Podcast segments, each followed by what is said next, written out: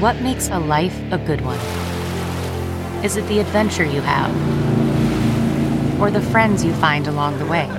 Maybe it's pursuing your passion while striving to protect, defend, and save what you believe in every single day. So, what makes a life a good one? In the Coast Guard, we think it's all of the above and more, but you'll have to find out for yourself. Visit gocoastguard.com to learn more. Man, that sunset is gorgeous. Grill, patio, sunset. Hard to get better than that. Unless you're browsing Carvana's inventory while you soak it all in. Oh, burger time. So sit back, get comfortable. Carvana's got thousands of cars under $20,000 just waiting for you. I could stay here forever. Carvana, where car buying meets comfort, meets convenience. Download the app or visit Carvana.com today. CarMax is putting peace of mind back in car shopping by putting you in the driver's seat to find a ride that's right for you. Because at CarMax, we believe you shouldn't just settle for a car, you should love your car. That's why every car we sell is CarMax certified quality so you can be sure with upfront pricing that's the same for every customer. So don't settle. Find love at first drive and start shopping now at CarMax.com. CarMax, the way car buying should be. Welcome to episode 519. It's a best of, a replay of an episode that I really like. It's from our first year of the podcast from 2011, and it's with Nikki Glazer. Uh, we are sponsored this week, as always, by BetterHelp.com, online counseling. Highly recommend it. It's really nice doing it from the comfort of your recliner or your kitchen or wherever you feel like, you ever feel like doing it go to betterhelp.com slash mental if you're interested in checking it out and then just fill out a questionnaire and if they feel that they have a counselor who's a good match for you they will pair you up with one and you can experience a free week of counseling to see if it's your thing and you need to be over 18 otherwise they'll direct you to teencounseling.com and they are licensed in all 50 states here now, that episode with Nikki. I'm here with Nikki Glazer. And would did you prefer Glazer or Glassmaker? I never thought about it. But I go old I'm school. Glass maker. I go old school. Uh, Nikki and I met about uh, about a year ago. We were Yeah. at the uh, Bridgetown Comedy Festival in Portland, and you were nice enough, sight unseen, to come do my podcast. Mm-hmm. And it was, uh, I think, a great experience for both of us. But I never aired it because um, you had. Uh, well, you, why, I why did you, you tell me? to. Yes. And you, you, you didn't. Which is, I thank you so much. Oh, I felt what so a dick would I have been if I had- Of if I had aired it. That's true. But um, I did feel I felt conflicted about it because I we stumbled onto some stuff that I didn't know that I I wasn't even aware was going on in my head, and so I felt I left feeling like I had said too much or that I might upset a family member, someone who might hear it down the road. And I, I thought about it for a couple days, and then I, I emailed you and asked you, could you not air it? And um and I felt like you know what a waste. Like I wasted his time, and but I felt like I got so much out of Yeah, it. I did really, too. I did too. So I, Oh, I never good. feel like I've had a couple other people ask me not to air their episodes, Okay. and and I I never feel like it's uh, a waste of time. I feel I feel like it's. Uh, am I ever disappointed that I can't air stuff? Sure, but ultimately, Yeah. um, they're they're nice, fun conversations with people where we get to talk about stuff that we normally just bury. And Yeah. so I, I, t- I totally get it. But when I emailed you and you said you were willing to uh, to try it again and kind of avoid the the stuff that you would rather not talk about Right. for for the other person's sake, not for your sake. Sure. Because you certainly uh, opened up uh, in uh, about yourself in a way that I I, I was really uh, Oh, my thank hat you. my hat was off to you. I tend to overshare, and I'm Mm. just I have to be more aware of who that could impact because I'm okay with it. Mm-hmm. Yeah. I don't have any humility, or when it comes to that stuff, I'm pretty shameless. But um, yeah, I have to worry about other people. Yeah. hurt feelings. I was on um, uh, Marc Maron's on, on WTF, and he, he hasn't aired the episode yet and may never, as far as I know. But uh, afterwards, I said something that I was like, oh, fuck, I want to take that back. I said that that literally every male in my family tree is an alcoholic. And afterwards, uh, the majority of them are, but literally, Literally? everyone is not. And I I would mm-hmm. say 95% are. But afterwards, I was like, oh no, what the fuck? And so I keep thinking, I keep kind of secretly hoping that he never airs that episode, or maybe I should e- email him. So I, I totally, I totally get that. And people take the word literally. They use it so liberally now, so that So misused. could- yes, so you, It's you literally have- overused. literally is. For those of you that have been living in a cave and don't know who Nikki is, she uh, kind of came to national prominence on uh, Last Comic Standing a couple of years ago.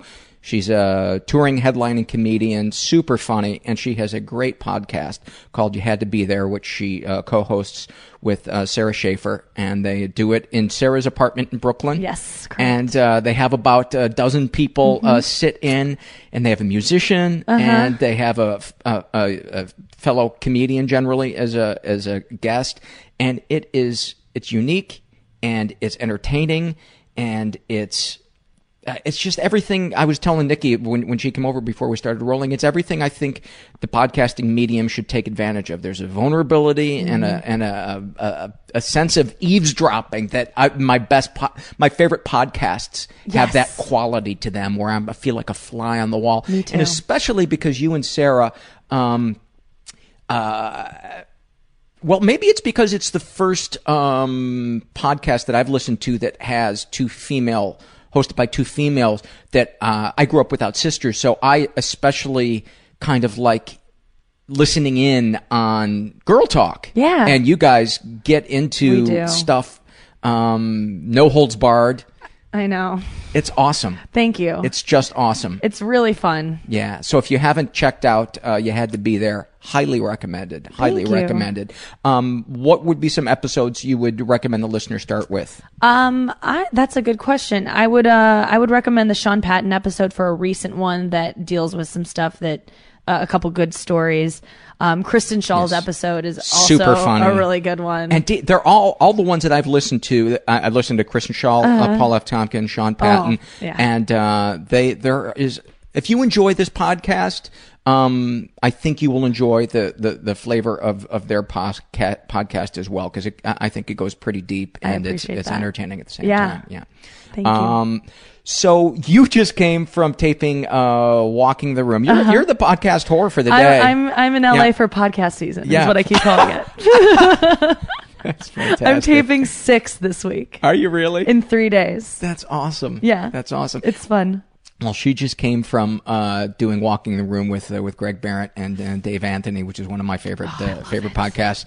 And um, you were saying before we started rolling that, uh, well, Well, I got in there. I got in the. They tape in a closet, and um, I got in the closet, and I just we really got into it. We uh, they kind of dissected my uh, pattern in relationships, and Uh-huh. um, Greg pretty much told me that I hate myself.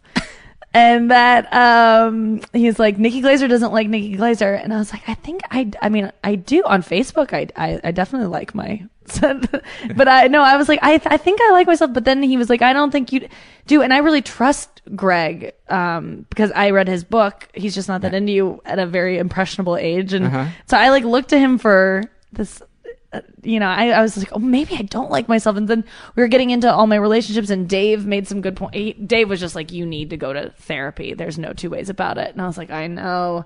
And so I, I left kind of like, there were moments in that podcast where I was like, I, like I was just discovering things about myself that I was like, mm-hmm. not okay. I'm, I'm, I'm kind of shell shocked a little bit coming out of it, but Yeah. I'm glad I'm here to further talk about it. Yeah. Well, when, when when we had recorded last year, um, one of the things that you talked about, and, and I assume because you're coming back on, you're comfortable talking Yeah. about it now, which is food food issues. Oh yeah. Um, when did those start?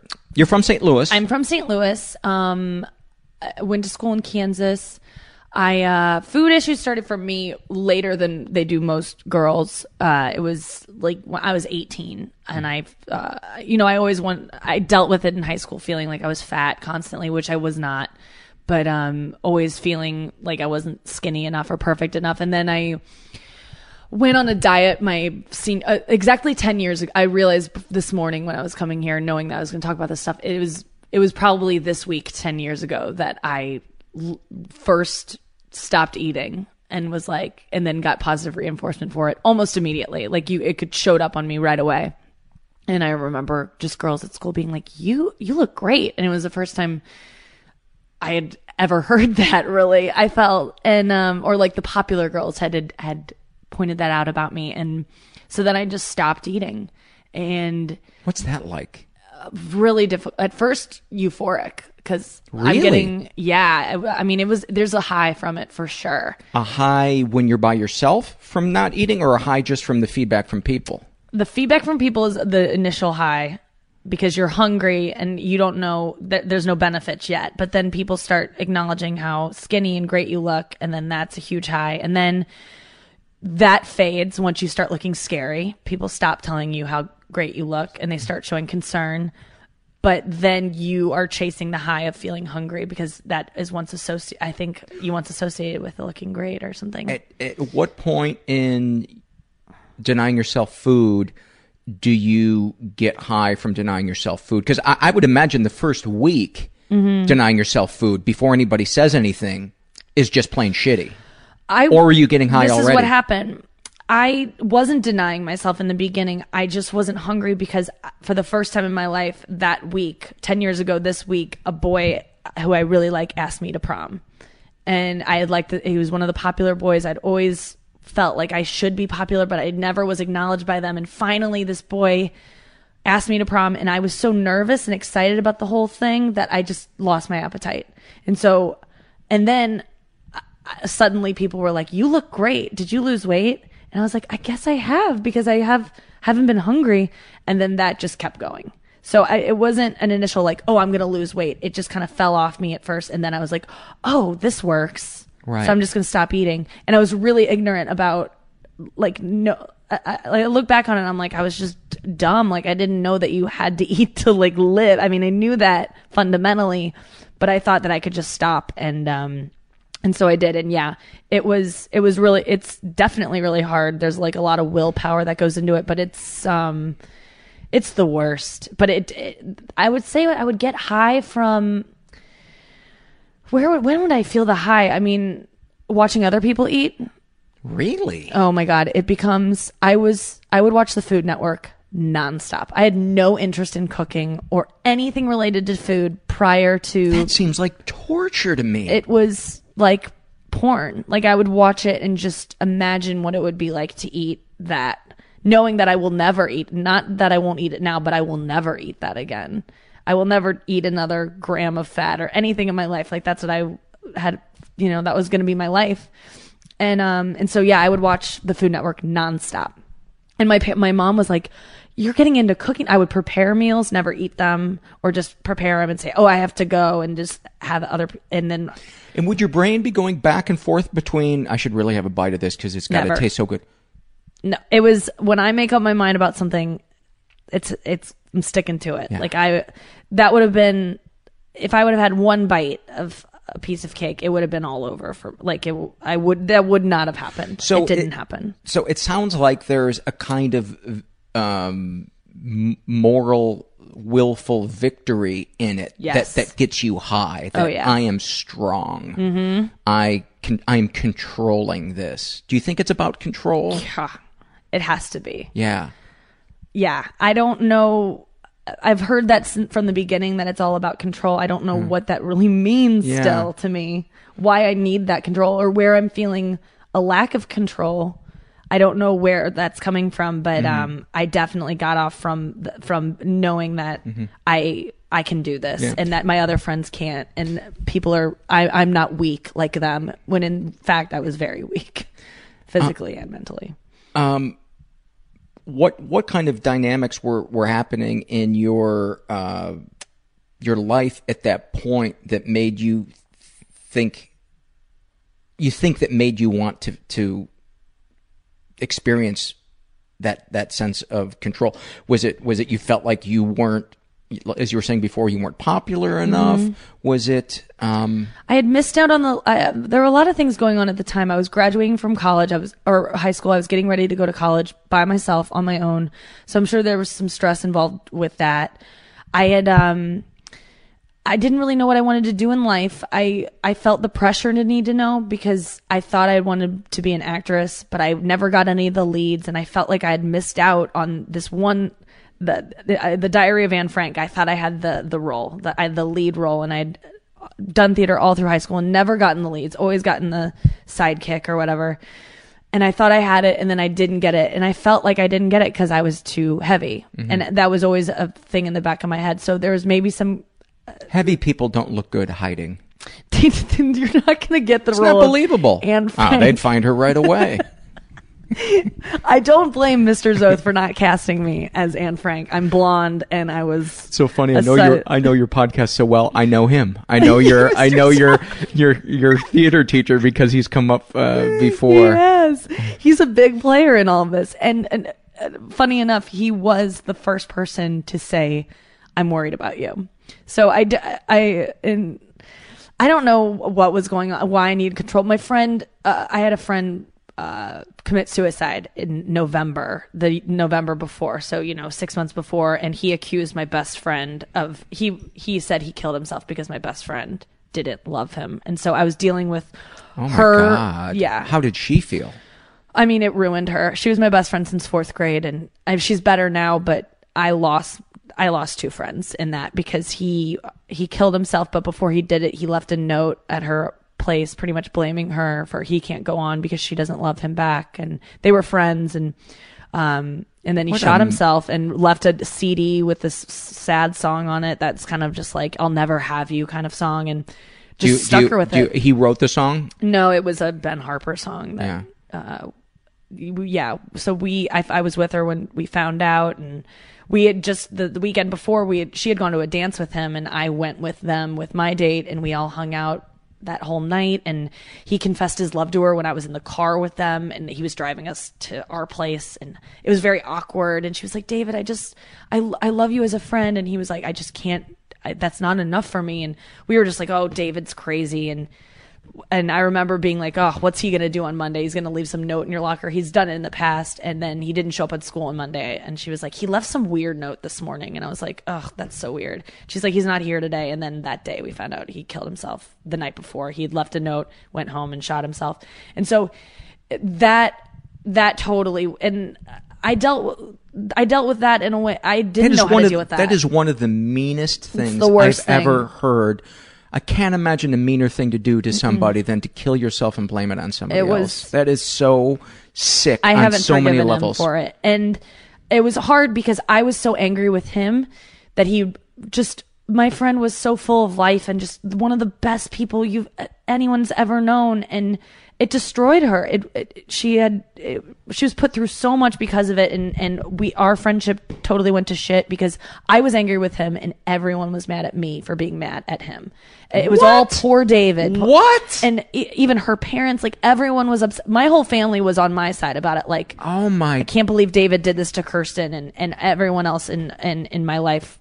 All of my friends and our mutual friends were like, Nikki, you know, how could you be mad at David? I'm like, how could I not be mad? It was, it was really a, a weird time. And so then So people were actually mad at her. not mad at her. They, no, no, no one was mad at her, but they weren't mad at him. No I one see. was like, nobody could see the sick selfishness no. of that decision. And I was the only one that was furious with him. Like, not even to the point where I wasn't sad about it anymore. Where I was like, "Fuck David." Like, and Yeah.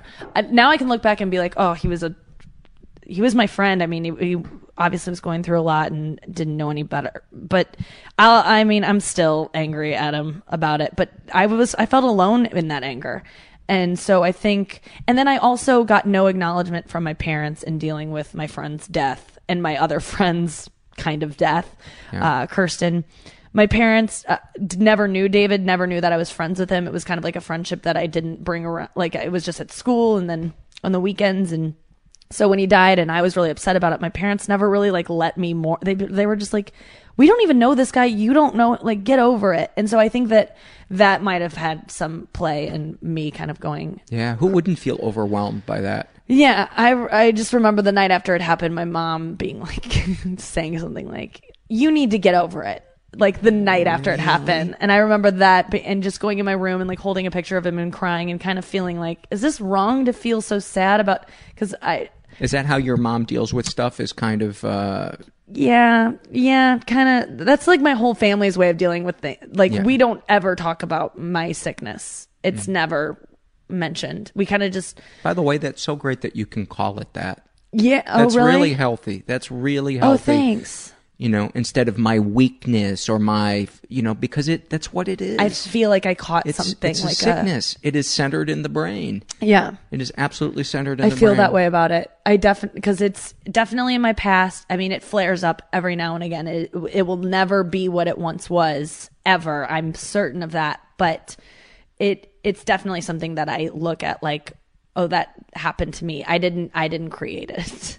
Yeah. Because that was the struggle for me was that I was doing it to myself. I always everyone thought I was doing it to myself. Why wouldn't they? Just eat, Nikki, and you'll be cured. Yeah.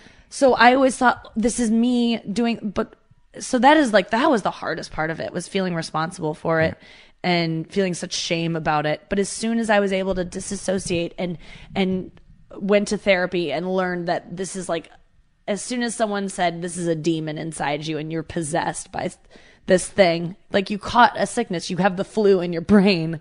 Once i was able to be like oh this isn't your your fault i was able to really get that was the hurdle for me. Yeah. The only the only responsibility, uh, in my opinion, that we have as as addicts or people who have any type of you know addiction or whatever, is how are you going to deal with it.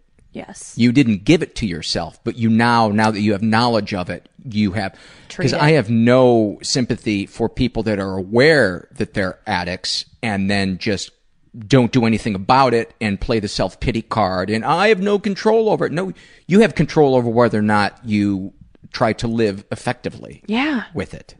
That's that's a responsibility that um, that I think a lot is lost on a lot of people, and Absolutely. then and then I think it gives addicts a a um, as if addicts need more of a bad name, but it gives addicts a bad name because people then say, oh well, all addicts are just full of self pity and just lack will and just blame it you know, say it's a disease. It's it's not a disease. Well, you know, if you've never lived with something that so dominates your brain, that so obsesses you, that literally the thought of it gets you high, you don't know.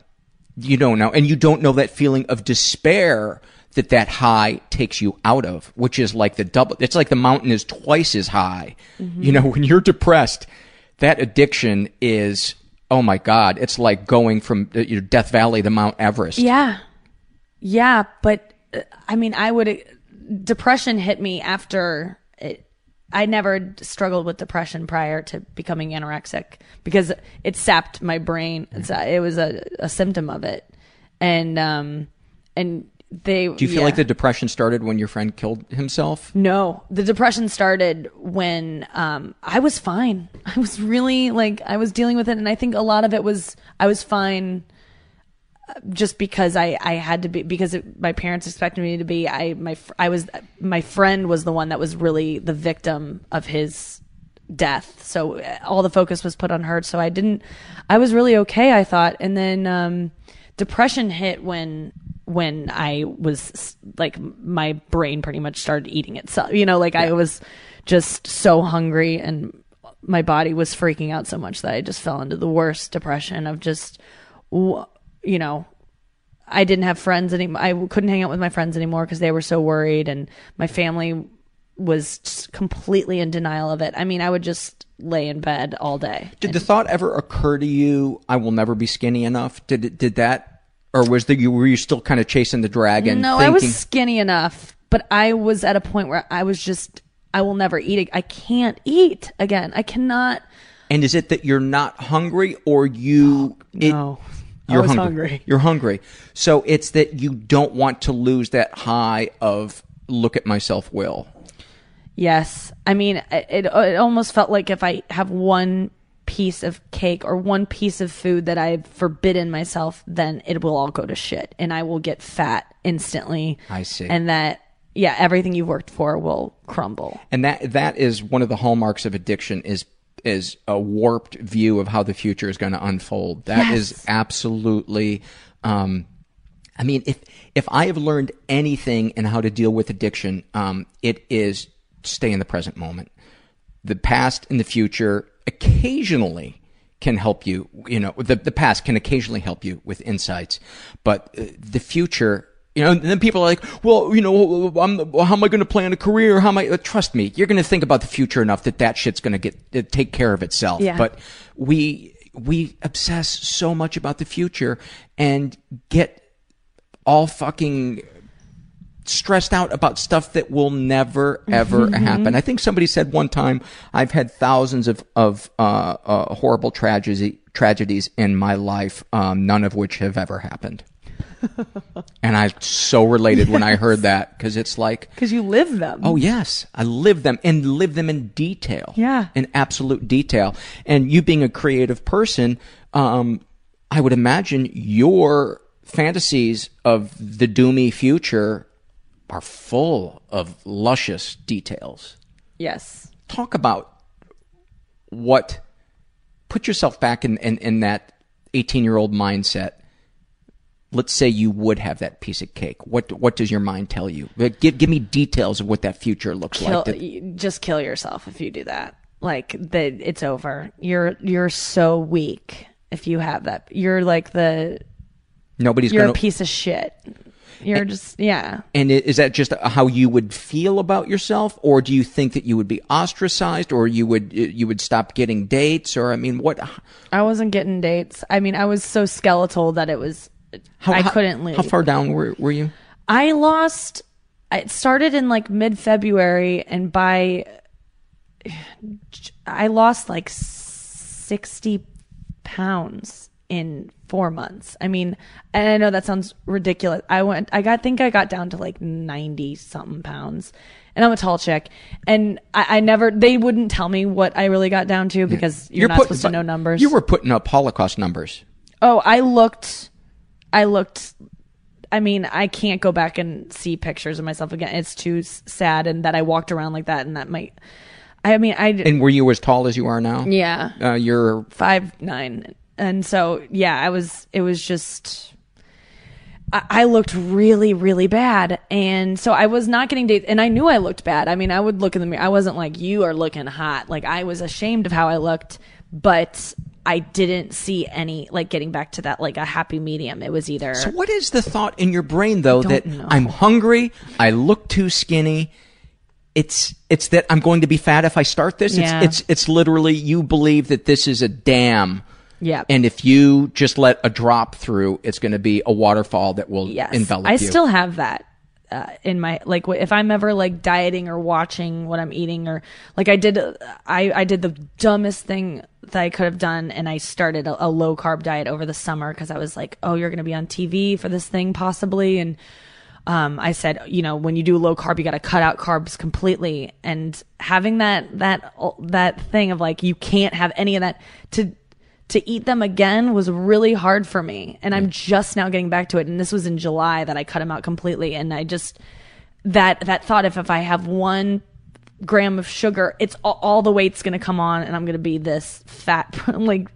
And I'm not. It's it's it still plagues me Yeah. to this. I mean, I'm still susceptible to it completely, Yeah. and I don't know what the fear is because I know rationally that I will not blow get obese if I have one piece of fruit or some or you know sugar or carb or whatever. Um, But it's not an intellect. You know, addiction is not an intellectual disease. you can be the smartest yep. person in the world, but it's it's a feeling, a feeling inside of you that that doesn't make sense. shame. I mean, there's just so much shame involved, self shame. Were you? eating. Did you have a lack of control in other things in your life before uh, the food issue that that kind of might have set a pattern for you losing control?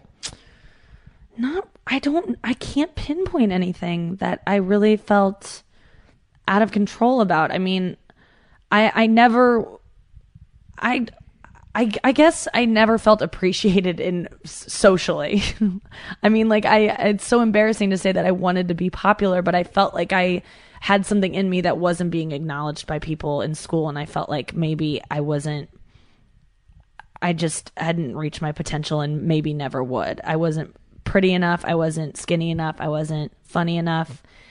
Um, so maybe that was it. I mean, I rem- I can go back and remember, and it pains me to think of this girl, but like when I felt there would be nights in high school when I would just my friends would go out and I would feel so fat that I would just cry and cry and cry in bed and they would come over and be like, "Let's go out." And I'd be like, "I'm too fat. My jeans don't fit." And it just makes it breaks my heart to think about that person, but I was I definitely hated myself Yeah. up until that point like in the last couple years I I was involved in sports until sophomore year and then I stopped that and I I you know, I filled out a little bit and um definitely was not comfortable in my own skin and g- received flack about it from my parents and you know family members and I just Receive flack about what? about being overeating or just you know hey slow down there you know just start uh, just knowing that I was not the body type that I, I gotcha. should be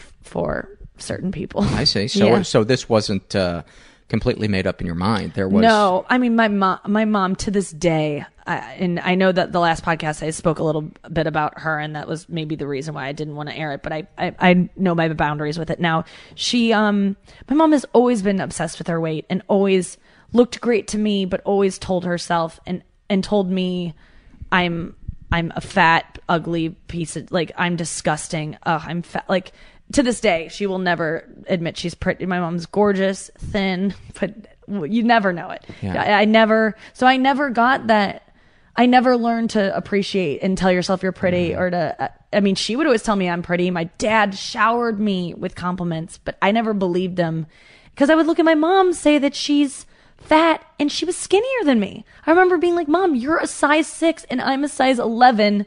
How how can you say that you're fat and tell me that I'm not?" And mm-hmm. and so I never believed her and so I I definitely learned that kind of body image from my mother for sure. And to this day, she is I went back home recently and she's like, "I'm disgusting." And you can't compliment her. It's just mm.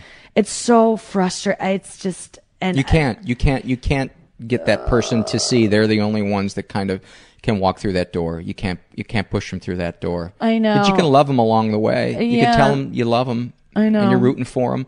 And sometimes I, I, I think you can um, say, "I can't be around you." Um, I'm not saying that's what you should do, but um, I've had to do that with friends that that won't get themselves help, that know that there's a problem but don't want to take the responsibility for it. Sometimes I think the most loving thing you can do is say, "Hey, this- it's just it's getting painful to be around you. I love you, but I just need a I, I need a break."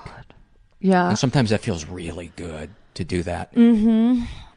I uh I have done that before. I don't know that I could do it in this circumstance, but yes, I think that it's I mean there but there are times where I'm like, "Mom, I need a break." Yeah, Yeah. certainly when I go Oh, home, yeah. I I do that in little uh increments, but um yeah, it's and like even now see like I will get such positive reinforcement if I go home and I'm a little bit thinner than I was last time. It's just you know, and if I don't get it, I freak out. I'm like, oh great, I'm fat now because she didn't tell me I was thin. I'm my the, the love I feel for my mom is very much wrapped up in weight, Mm-hmm. and that's unfortunate to say. And because I know that It's she good- loves me it's good can- unconditionally. it's good that you can see that though. But That's, it that's the beginning. For me, it is. I I know she would love. She loves me no matter what. But I know she loves me more when I'm thin.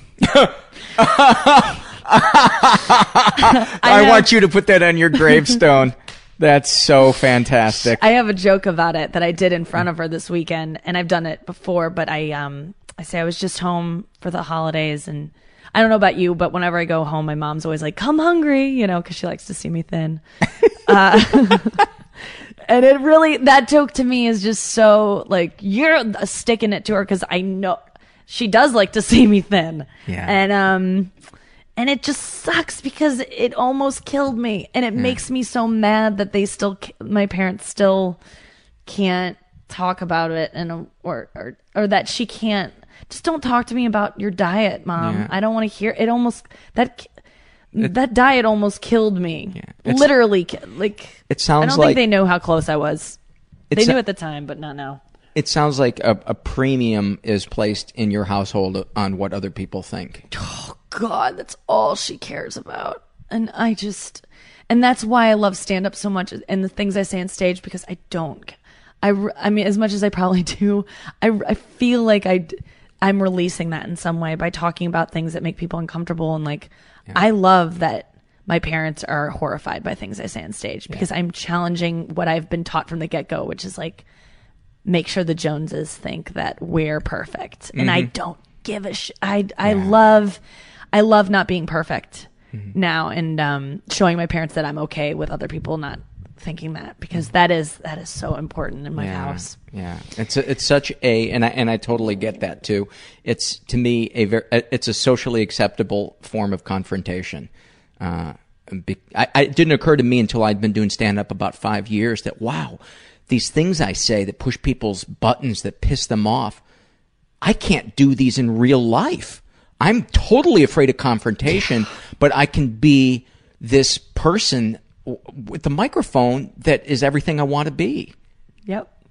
Uh, But I, I'm such a pussy in real life. But uh, when you get on stage, yeah, I feel this. Uh, man, they came to my show last weekend, my parents, and I was really gonna try to like clean it up and not be so.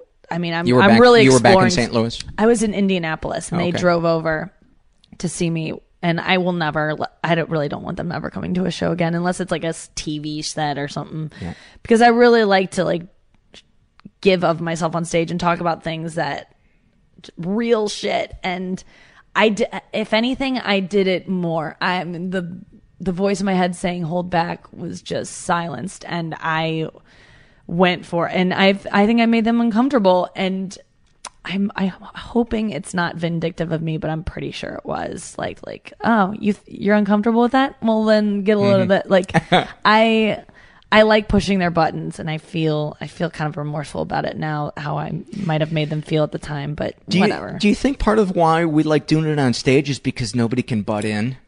Nobody can butt in, and no one. If someone gets mad at you about, no one can get mad at you about it because you're perfor- you're doing. If Your, it gets a laugh, it's valid. yes, exactly, exactly. Like I, I like pissing people off when they have really no reason to really be mad at me. When they're Yeah. mad about the idea of it, but like I can defend myself. Hey, I'm on stage. You came to my show. Right. So don't come if you don't if Right. this pisses you off. So you're completely protected. Yeah. And that's what I like about it. Yeah, it's like you sold tickets to the best argument in your life. Yes. it really is. Come sit down and let me tell you what I think about you. and you have no right to tell me if anything I said upset you because you stepped into my world and Yeah. that's what you risk going in is that I might upset you. Yeah. Yeah. You're completely protected cuz I don't like confrontation. I don't like to upset people, but if yeah. So, what's some some of the stuff you were you were saying that uh, some stuff got brought up when you were you were doing the the podcast with uh, with Greg and Dave um, that, that you thought might be good to, to talk about here? I have a string of all my relationships. I didn't date anyone until I was 24 because I had never had a boyfriend or really been like I had a, a kiss once when I was 17 and then I Was this by your own choice, or you were just shy, or guys just didn't ask you out? it was it was a mixture of both. I would say because I was so thin and so skeletal that no one was interested in dating me for probably I mean, I was I looked bad for 3 years. So from 18 to 22, I was not really that probably 18 to 21 not that attractive and then um the irony i- is that you waited until uh, the the Diary of Anne Frank was over to lose the weight. I know. I know. I would have I would have gotten that part. Oh, You almost said I would have died. I did. I almost did. Um, no, I know, but yeah. So I, I was so I was so bad looking that no one wanted to date me. I was definitely interested in boys and kind of like living with my disease. So I didn't. It was just my. li- I I thought I was like I could date right now, and no one was wanting to. And you had gone to therapy. Did you go to any support groups? I had been to a couple support groups, but for me, uh, they became competitive with the other girls in the in the room. Oh Like, my god! which is a problem with a lot of eating disorder Really? group therapy is that you're you're constantly comparing Yeah. Like well i didn't eat since well, you know it becomes oh my a god! it's not it's better to have one-on-one for me at least i'm sure it has helped some people but um yeah i went to therapy from the get-go from 18 to, pr- to probably 21 and then i kind i kind of had a breakthrough with one guy who uh yeah kind of let me know like this isn't your fault and as soon as i was able to like talk to my disease. Like I remember he took a chair and was like, "Here's your disease." Yell at it, and as that was like a moment for me where I was like, "I don't have to listen to you anymore. Like I, you're a voice in my brain that is not me. That mm-hmm. voice telling me not to eat is not me. So you just got to ignore it and Yep. know that it's wrong and that you're being." I just really thought of it like I had to exorcise a mm-hmm. demon. Mm-hmm. That's how I dealt with it, and that's really how I got over it and was able to start eating again. And one of the biggest lies is you tell yourself, if I just give into it right now, that'll shut it up. And it feeds it. Right. It feeds it. yeah.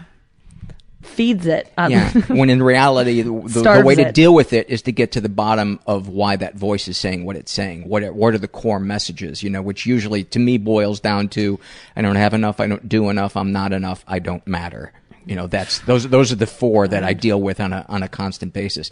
So, um, getting back to what you were you, you were saying about what's going on in your life, there's a Yeah, pattern. There's a pattern. So I I got my first boyfriend at 24. I was well into recovery. Like I, it was a non-issue for me anymore, really. And um, and uh, he was a, an alcoholic, abusive, verbally abusive, emotionally abusive, alcoholic. It was a long distance relationship. It was um, I I finally got out of it. uh, You know, two years later and um and then since then I've just only dated either men with girlfriends or men who live very far away. So it's I'm in a pattern of not uh, I obviously have a problem with intimacy and uh commitment and I and yeah, so I don't know what to do with that really because I can't help what I'm attra- I feel like I can't help who I'm attracted to. And I try to go for the opposite of what I've like I tried to date a guy that was really nice because I was seeming to just only be dating jerks and then he ended up being a jerk I know. the end and it was you just told like, me, or I heard on the podcast. Yes. Yeah. So it's just it feels I'm very and I just um I quit drinking in December That's awesome. and yeah and i'm i love it it's my new life i really feel committed to it and um and for the first time i am completely single. There's no one on my radar. I f- and i feel great about it. Like i really feel like i need to take this time to like reevaluate everything because i'm just i'm going through a lot right now in terms of not drinking and dealing with that. Yeah, I would bet all those feelings that we stuffed down are, are coming up. What are what are some of the thoughts and feelings that are that are popping up as you as you go through this? man, I would know because I hit them back down with pot and binging on Okay. food. Okay. So I'm not even dealing with them yet. Okay. Whatever they are. So And you're just you're just taking one of the blunt tools away, but there's still a couple of other other blunt tools you're beating it back down with. and and these tools don't give me hangovers so there's a better they're better for me in that way but i i mean i had no idea i just thought my drinking was a problem because it was giving me hangovers and you know making me work not as efficiently and now i'm realizing oh my god like all the stuff i'm doing compulsively now that i'm not drinking it's so obvious that i'm pushing something down and i don't know what it i don't know what it is i don't know what why i need to get fucked up and why i need to not be in my head mm-hmm. i don't know what it is I, and that's what I feel like leaving the Walking the Room podcast. They're like, you need to go get therapy. And I was like, I, I, I know that I do. I know that there's something lurking, but all my, um, this is a really weird time for me right now because it's been two, two and a half months sober and, um, all like I have some eating things that are coming back up that I've I haven't dealt with that drinking has just dealt has taken this place of because I wasn't drinking when I was anorexic because of all the calories but as soon as I started eating again I would started drinking and that just totally took the like I'm just substituting here and there and I just I need I feel like I'm doing the lesser of two evils by right now but I'm still Yeah, I'm sure you've there's heard. still evil things I'm sure you've heard the, the the phrase "switching deck chairs on the Titanic." Oh my god! No, I have not. But Yeah, yes, that's, exactly that's- what I'm doing. That's what one of the things uh, uh, we call it, and and I totally, I totally get it, man. Uh, that you know, last night uh, it was about one in the morning, and uh, I just kind of had this. I don't know, just this vague, empty, blah, restless feeling, and I was like, "Oh, I forgot we got peanut brittle. And so I just went and I'm like, you know, of course the first thought in my brain is, it's almost two in the morning. What are you, what are you doing eating peanut brittle? Which then made me feel more guilty, which made me want to eat more peanut brittle. And, uh, and I, and, and then there's that, that really sick moment when you're reaching into the food and you say, I'm going to take this big of a piece and then your fingers expand and you're like, no, I'm going to take this. And it's just like this argument with your body and your fingers. And, uh, it fucking tasted so good. It Yeah. tasted so good, and it it did the trick. You know, it did the trick for for that hour. It's like I I get it, and it, and I have these moments where I totally feel like I identify with what people have that go through through f- food food issues. You know, I think that more I, I you are hard pressed to find anyone who doesn't deal have some kind of control issues with food Yeah. and I think we all relate to it on some level um, in this day and age but yeah that that whole man the the thing for me now is like I I will not um I can't I will never go back to the way I was of just not eating that just isn't a part I can't do it even if I wanted to I couldn't and I don't want to obviously but the I feel very out of control with my eating the the whole hand thing you're talking about making your hand just a little bit bigger or just even when I'm like I'm only going to have this piece I know I'm lying to myself mm-hmm. I even say you're lying to your I say that in my head like you know you're telling Yeah. that is that's a nice thought you're having but you're going to finish this entire package you're going to do it in five trips, so it doesn't look as bad. Exactly. You know. And I'll do that. I, I mean, I cannot. This is embarrassing for me to admit, but fuck it. I mean, I I can't have food in my house. It will be eaten. I cannot. The so that to me, I. I have. It's all. So Yeah. let, us talk about why then you knowing all this stuff, why the hesitation to to go back To get help. to get help.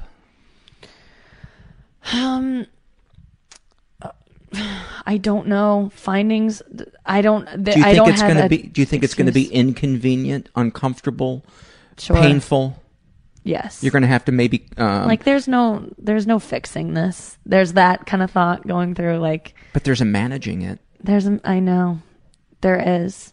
I'm definitely, I'm getting, I'm going to get help. That's the next step because not drinking has really shed a lot of light on that. I mean, I'm, I've definitely come to, tr- like, I have a problem, I have problems Yeah. that I need help with.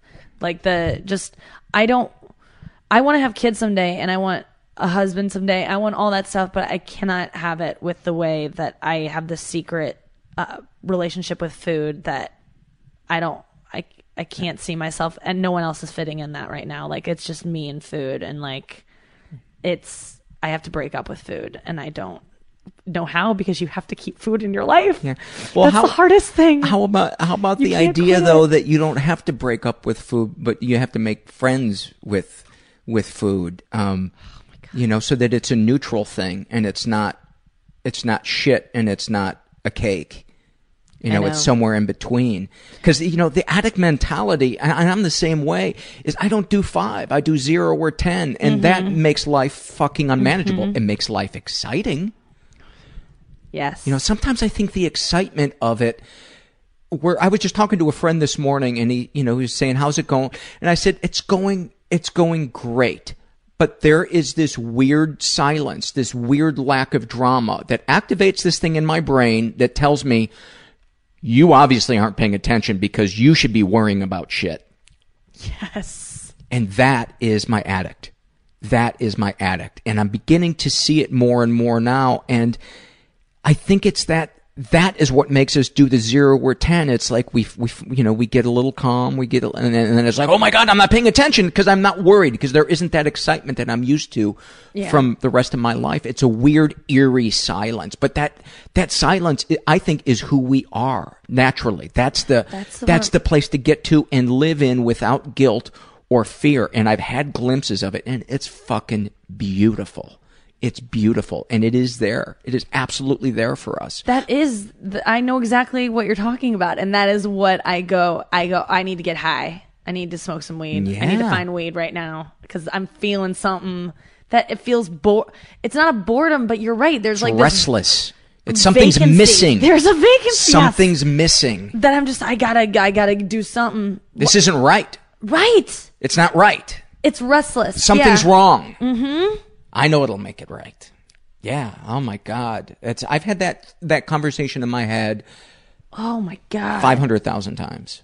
Five, maybe not that articulately. More of a just a. Uh, bleh. this sucks. I got to do something. I got to do something. Yeah.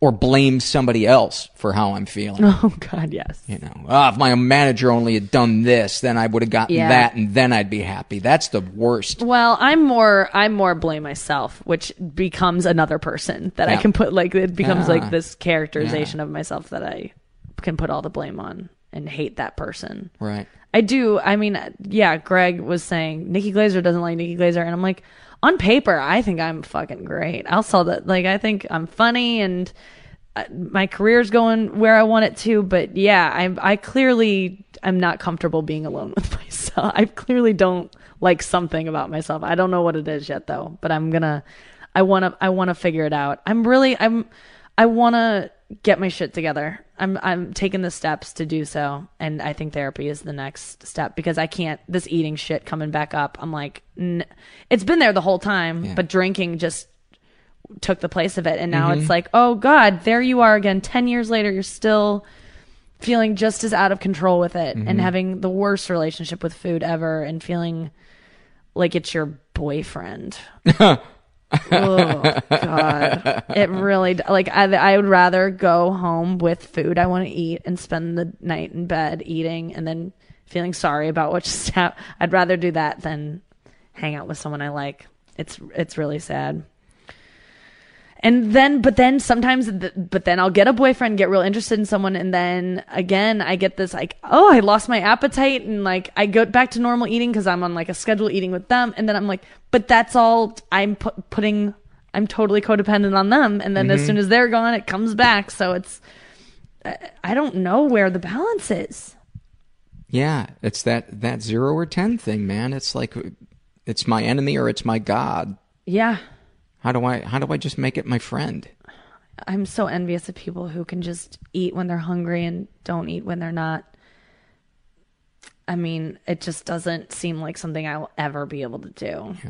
But I, I will not have kids if that doesn't go. I do not want to have. Bring them into that drama. I Good know. I just cannot. I don't. I don't want a little girl. I. I don't want to make a me.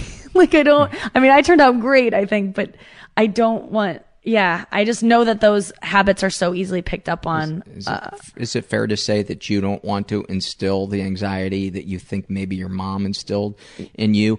Not instilled, but you absorbed. yeah, because my sister didn't get any of it. She's a totally has healthy relationship with food, but um, I, yeah. So I don't think it's. Yeah, I just don't. I got there's so much I got to get together before I even think about having kids. Do you believe like that, it's? and- Do you believe that it's doable? That there is there is. Uh, I don't know, Paul.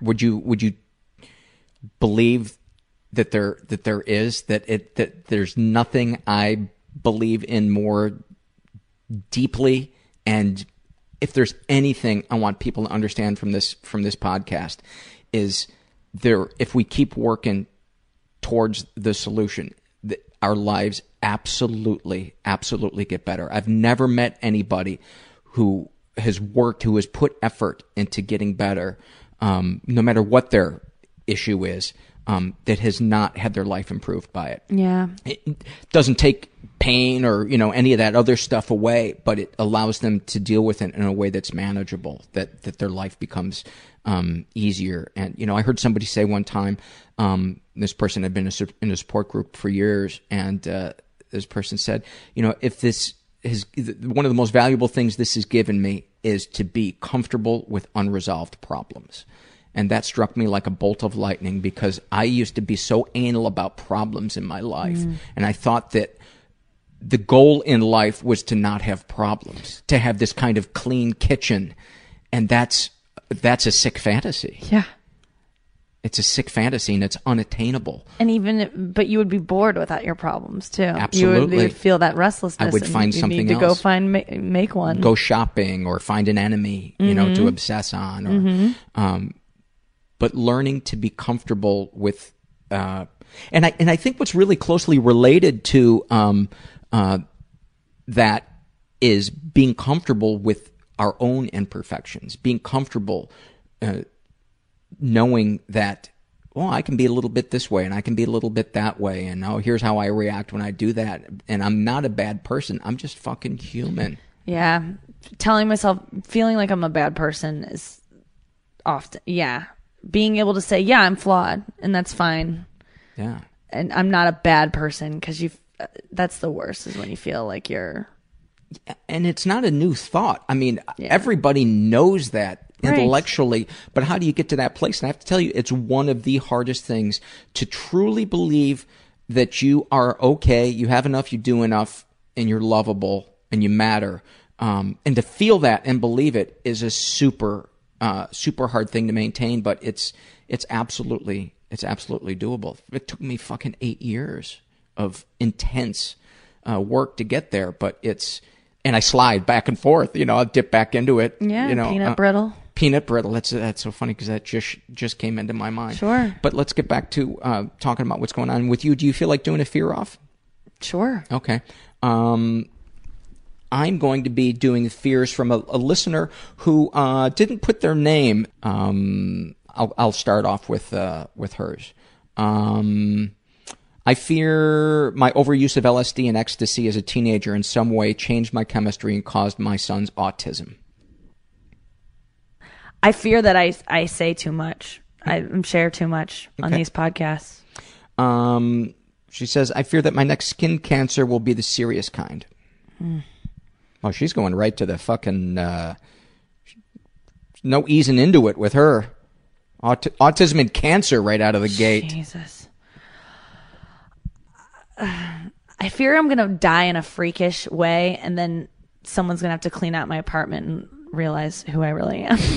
Oh, th- there's no way I'm, I'm, I'm continuing without getting into that one.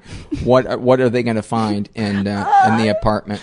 you know, no, man. And, and I have the same fear, by the way. Sure, I think we all do. I think anyone can relate to that, but um, I just I fear like the I, I'm messy. I will say, um, I, that I can't even go into what I fear people will find because it's, it's so embarrassing. Come on.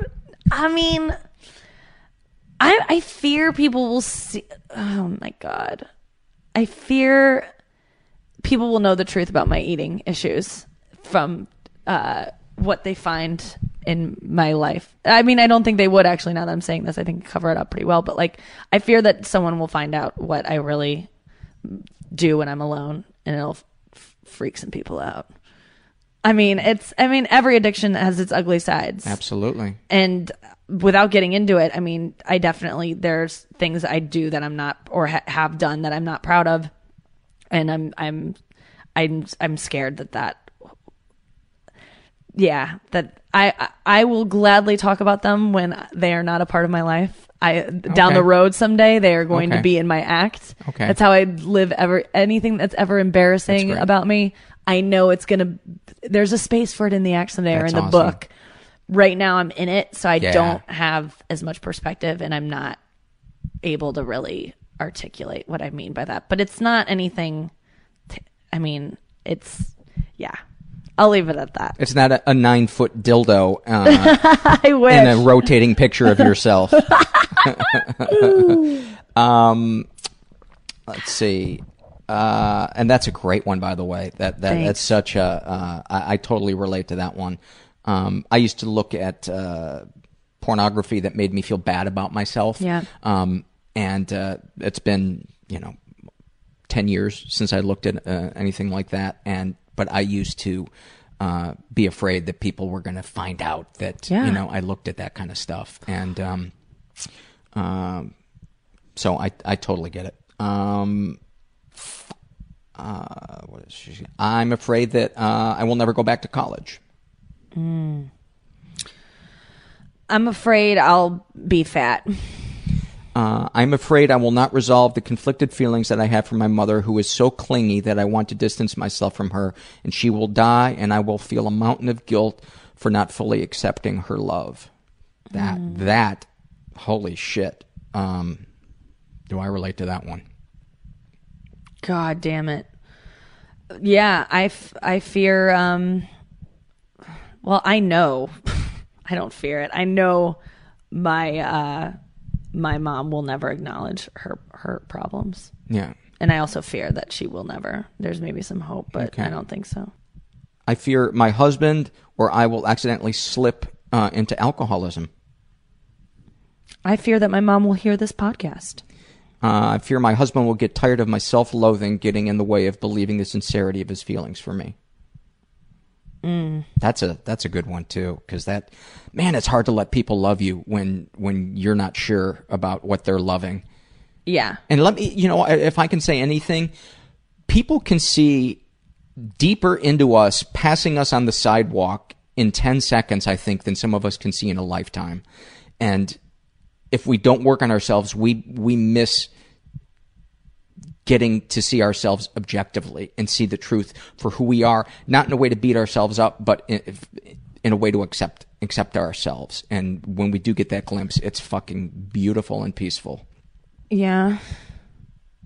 Am I talking too much? I fear no, I'm talking you know too what? much. This is.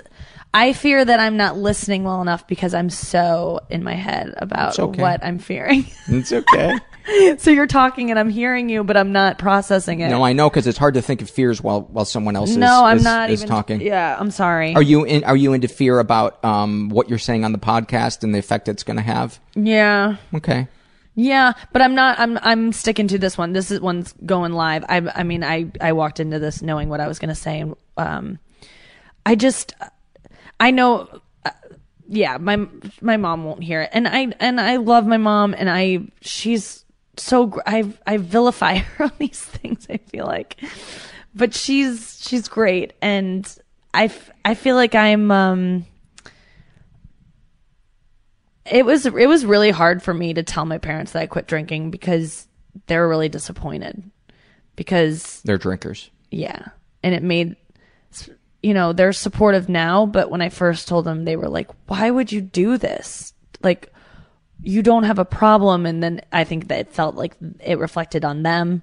And my mom said to me she was like well do you still smoke pot? And I was like yeah. And she was like good. And I was just like oh, why did that exchange just happen? It was really like I mean I talked about it on my podcast and laughed about it but it that really is a is hurt. Yeah. that like It's almost like your mom saying, "You're not getting to the truth, are you?" Yeah No, I'm not. Oh, good. Yeah, it's exactly that. I I b- went into therapy with her once, and um, in the early stages when I was like right at the beginning of before we had even diagnosed it as anorexia, I think uh, we were all just calling it a diet still, and um, the woman pretty much told my mom like your daughter's anorexic. And i was like hearing it for the first time and i was like no i'm not. But she was like she has all the symptoms like it's definitely that. And my mom denied it. And then uh i kind of like talked about my mom's drinking as maybe something that concerned me. And the woman and the woman my mom was like i don't have a drinking problem. And i was like well i think maybe you do a little bit. And sh- and the we kind of went back and forth about it. And then of course my mom was getting really defensive and the woman said well how can you expect nikki to start eating if you don't stop drinking and my mom said i will never stop drinking so that's off the table and i just remember her like if even if that was maybe that's not the reason that i would Right. start but if that was an option for me to to live would Yeah. be for you to stop drinking and you just put that on the table that I will never stop drinking and that's it close conversation that like was like a punch in the face to me Yeah. And maybe and then we left that place and she was like we're never coming back there. And we never talked about it again. But that that session was just like like that's i felt like oh god that's more important. My getting fucked up at once a week is more important to my mom than me being healthy. Well, I would I would imagine if she cares so deeply, uh, as most people do, what other people think about them. Um, how could alcohol not be your friend? How could it not be your best friend? what do you mean by that um, the tension of being in a room full of people and caring deeply that uh, about what other people think of you and afraid that they're talking about you. Who wouldn't need the relief of alcohol in Yeah. that situation? Who wouldn't? Who wouldn't need that lubrication? Yeah. you know. Otherwise, it, it, it you're you're stuck in that. So I I get that. Um, what I don't get is knowing that and not wanting to do something, to thinking that's the solution. problem too. But it's fear. It's just fear. And I tell you, somebody said one time, fear is a mile wide, a mile high, and paper thin. And I have come to find out that it is exactly true. The things that I thought, you know, making apologies to people who I had hurt, uh, you know, I, I just thought, oh, this is going to be the fucking worst. This is going to be, and it some of the most beautiful moments I've ever had. You know, I'm so, I was so afraid of being vulnerable for so much of my life. And it, it's, this sounds corny, but it's through that door is the fucking greatest room you will ever you will ever find every all the feelings you wanted in life that you were trying with blunt tools to get um, for me came by walking through that door of willing to be vulnerable willing to to really look at who who I am and what I've done and to love myself despite despite those things and to talk to another person and to say I'm sorry and to and to just sometimes when I'm afraid just to be just to be afraid and say I'm feeling afraid right now uh, or I'm feeling angry and not try to stuff that feeling down but just let that feeling pass through me. Um, it's it's hard, but it you can relearn. You can Yeah. relearn and rewire that part of ourselves and quiet that voice down. That voice can absolutely, absolutely be quieted. Um, I think you're in that that place where your willingness is growing each day to get into the solution and get out of yeah, I want the out. discomfort. I'm I'm reaching my my bottom like Yeah. with uh, I really I feel I feel like I'm done living like I have been it's been 10 years now of with this eating shit and I'm I'm really wanting to move on. And um and yeah, I think the f- uh, I saw my parents this past weekend and they I felt like I was on a, they they even said they're like you're a different person like there's something going on with you and I couldn't pinpoint it either but I really do feel like um I'm on the brink of something. Yeah. I feel I feel positive about it and I'm I'm definitely going to get Yeah. to therapy because this feels great Yeah. talking about it and Good. it Good. feels awesome. It feels so good to me. It really it does. it It's- does. It's There's no you know what? denying it. I for, I always forget how great it is. I, it, it is, and and that's part of the the addict in our brain. Is it is it tells us it's not going to be good. yeah. It tells us it, and this is all. This is the feeling that I've always wanted my whole life. Is this feeling of being connected to somebody and feeling um, trusted and respected and um, uh, I don't know if loved is too too strong of a word, but Yeah. I think that I think that is even though you and I don't know each other, I think what we're exchanging is is love. I mean, that's what love is based on Mm-hmm. Yeah. is, is vulnerability and intimacy and Absolutely. and all that other stuff. And to have that with somebody that you don't know that well, that's one of the most awesome things in life to me because it tells me there's love everywhere out there. There's a lot of places where there's hate and fucking awful shit, but we underestimate how much love is there for the taking. If Yeah. we're willing to get into that energy where, where it can flow back and forth. But Yeah. it's, it's hard to, it's hard sometimes.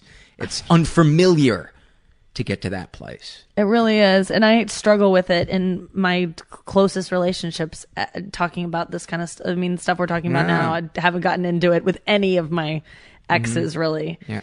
and um, it feels good to talk about. It's it's yeah, it feels it feels right, and I don't feel wrong about it. I don't Yeah. feel a sense of I, feel, Um, I always feel lighter.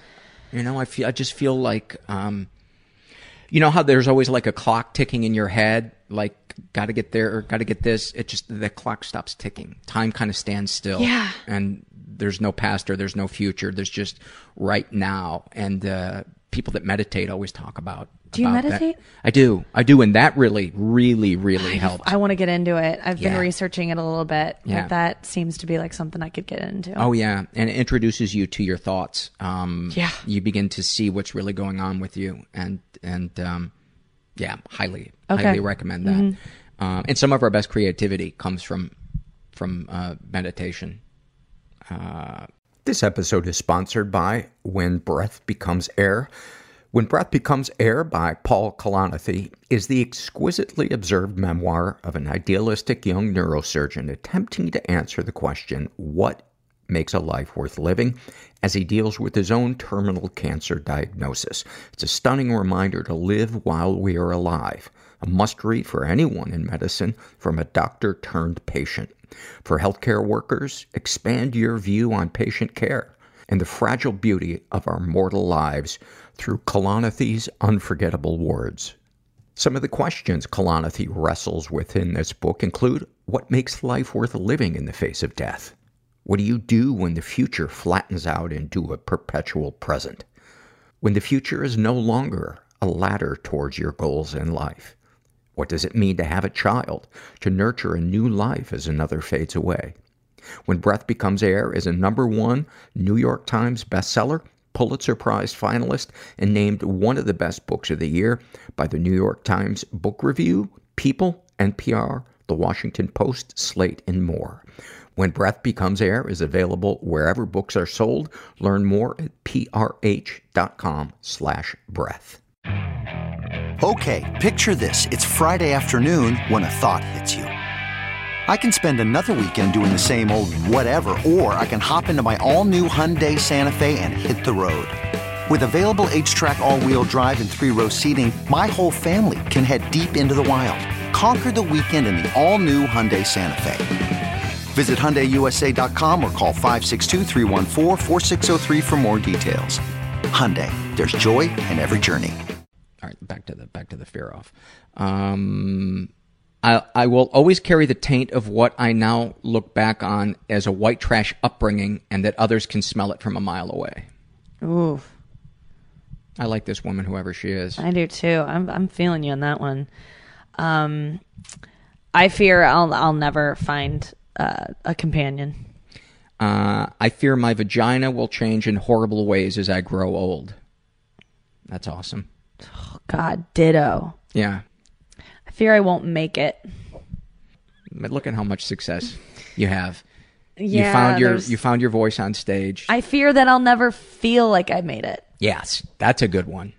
That is a good one. Um, we will end up poor despite all our hard work and sacrifice. I'm not feeling this now, but I often fear I'll never be hungry again. So I have to eat like I'm like like it's you you eat like I could just stop and then be like, "Oh, you're going to feel like this how great it is to take that first bite when you're hungry." That that'll come back. Yeah. But I was there for some reason I could never picture it.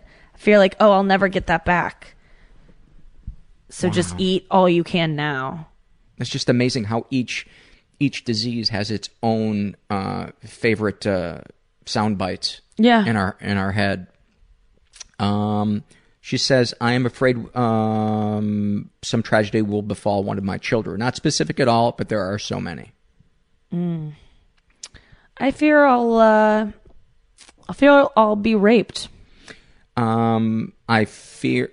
She says, "I fear my husband secretly thinks of me as a fool or a child." I fear my parents will die. I fear I will never get a firm grip on my body image, and despite the numbers on a scale or the size of my clothes, I will always see myself as grossly overweight. I fear oh, I smell bad. Um, I fear someday my kids will feel about me the way I feel about my mother. oh god. If you can come up with one more, you will have defeated her. Oh, and she, uh, here's the name she wants to be called Cherry Soda. Oh, cherry soda. I like that. I fear I'll never enjoy a cherry soda. you gotta come without- up with, you got to come up with a better one than that. But that to- is, to no, that's a uh, seriously. I'll let I'll oh because I'll you don't drink defeat. soda. I don't. I can't enjoy. This is the thing. I um getting a little bit into what I was talking about before. I when I binge, I binge on extremely healthy food. Like I do not touch. Really? I do not touch peanut brittle pizza. I mean, I don't eat bad for you food. I haven't had fried food ever, like Yeah. in ten years. Um, and so when I go all out, I'll just eat a ton. Like I love healthy food. It's like my favorite food. So I'll just eat it. Like if you looked at what I ate, you'd be like, oh, that's not bad. And that's why I'm able to stay thin and eat so fucking much. because I eat really healthy food. I can't enjoy. I can't enjoy cake. I do eat cake when like there's a birthday or something. Like I'll let myself have it, but I'm not enjoying it as it's going down. I will. I don't enjoy the. T- I am beating myself up in my head as I'm taking a bite. Have you ever pulled uh, cake out of a uh, trash can? Cake that was thrown away and eaten it. I've yeah. Oh, definitely. I've I've eaten things out of the trash and had to spray kitchen cleaner on them just so I wouldn't eat it. Yeah. yeah. destroy If- it or you know take a bag of chips and baked lays of course and ta just take the biggest handful you can find and throw it out the window of a car when i'm always eating on the road when i get snacks on the road dispose of half of it because i'm going to eat it all Right. it will all get eat- there's no way it won't Right. so just get it out of there right away um oh yeah totally just Like when you say you eat a lot of it. By the way, you have defeated uh, our, our our listener. She had some really good She ones, was though. good. Jesus. But look at you, uh, Miles Davising it and uh, and crushing her. oh thanks Um, sorry i didn't come with my list That's okay. Um, uh, when you say uh, you were talking about eating incredible amounts of healthy food, Mm-hmm. give me an example of a, a day when you kind of go off the deep end with food. What would you eat and how much of it? If Mm. Okay. if you yeah. fe- let me let me just think about if I want to go here because it really I don't want to shame you. I No, don't no, want to no. shame you. I know, I know you don't, and that's why I'm I'm trying not to shame myself in saying this. It would be. I mean, I'll just talk. Cal- let's just talk calories. Okay. I will consume. I can consume, you know, two thousand calories in, in a sitting of very healthy food, which is not easy to do. I Yeah. mean, two thousand calories of not healthy food is That's- easy. Yeah, that's like a pizza or whatever. Um, but I can do it with not with healthy food. so large volumes of food. Do, Yes. So do you do you do you get off on volumes yes, of food? I would. That's my whole thing. Is like I want to eat as much as possible without taking in as many calories. I like. I will always. I want more. I I don't like uh, concentrated calories. Right, I get like that to spread it out because then I get to do yes, it longer. exactly. It's why I was a beer drinker. That's I tried to switching to, to hard alcohol once, and it was a fucking nightmare Yeah. because I, I, the the standing around and being uncomfortable in my skin. Yep. drinking's the act of bringing something to my mouth brought me relief, and That's why I drank. I drank when I drank. Yeah, I would dilute it vodka sodas, but it would be like tiny little bit of vodka and tons Yes. of soda. But I would get way more wasted than anyone. I would just be chugging them. I mean, I remember from an early age, very early, my dad being like, my first judgment I ever felt like, oh, I'm a bad person is like my dad being like, you slow down, you chug everything. Like I was, I've just always been a like a. I inhale food. I inhale like I eat God, I so so, fast I and so so, much. I mean, I freak people out. Like Yeah. it's really a, a thing for me that I've I've become a lot more like you know what fuck it yeah I'm gonna eat this salad really fast and it's I'm gonna eat a lot of food in a short amount of time it's gonna freak everyone out I've become more kind of unapologetic about it just because I have to Yeah. because you're Yeah. I have an addiction so Right. get used to it America um and so do you ever do you ever chipmunk it? what does that mean where you uh, just stu- you you can't swallow it fast enough, so it backs up in your cheeks. Oh, I do that all the time, Really? almost every day when I when I eat. I because when I get hungry, I have no patience, and I want that. Oh, so I'm- I just start chewing and chewing and chewing, but I can't. I, I the taste is so yes. good, but and and I get mocked sometimes. People will make like this. Fa- I got mocked by a stranger one time. I was eating at uh, at a at a restaurant, and I was by the plat, plate glass window, just staring out, and I was just chowing down on this hot dog, and this woman went past and just stopped right in front of me, and just made this big fat face and mocked me, and I was like, oh my god, oh, I have no idea what I must look like. Oh, that that that's the worst when strangers feel like they can chime in. I mean, I, I it happens to me all the time because I do eat ginormous salads and a very like salads are my thing because that's like the the biggest thing you can get with the mm-hmm. least amount of calories or whatever. And um yeah, I remember in in college girls at uh, girls at this frat party were whispering and being like that's the salad girl like cuz I would go to the salad bar and just load up a pile and just devour it and um and I just remember being so humiliated but yeah, that that uh, yeah, chewing a bite, but already getting ready to put the next bite in your mouth. I mean, Yes. it's my life, and I've I- I struggle. I've never been. I've dabbled in bulimia. I'm not gonna sit here and lie. Mm-hmm. I've definitely have, and I've denied it in the past to therapists and everything, and said because that was never my go-to method. And I've I've dabbled, and there here and there it it i'm not gonna i like it does come back it comes back up um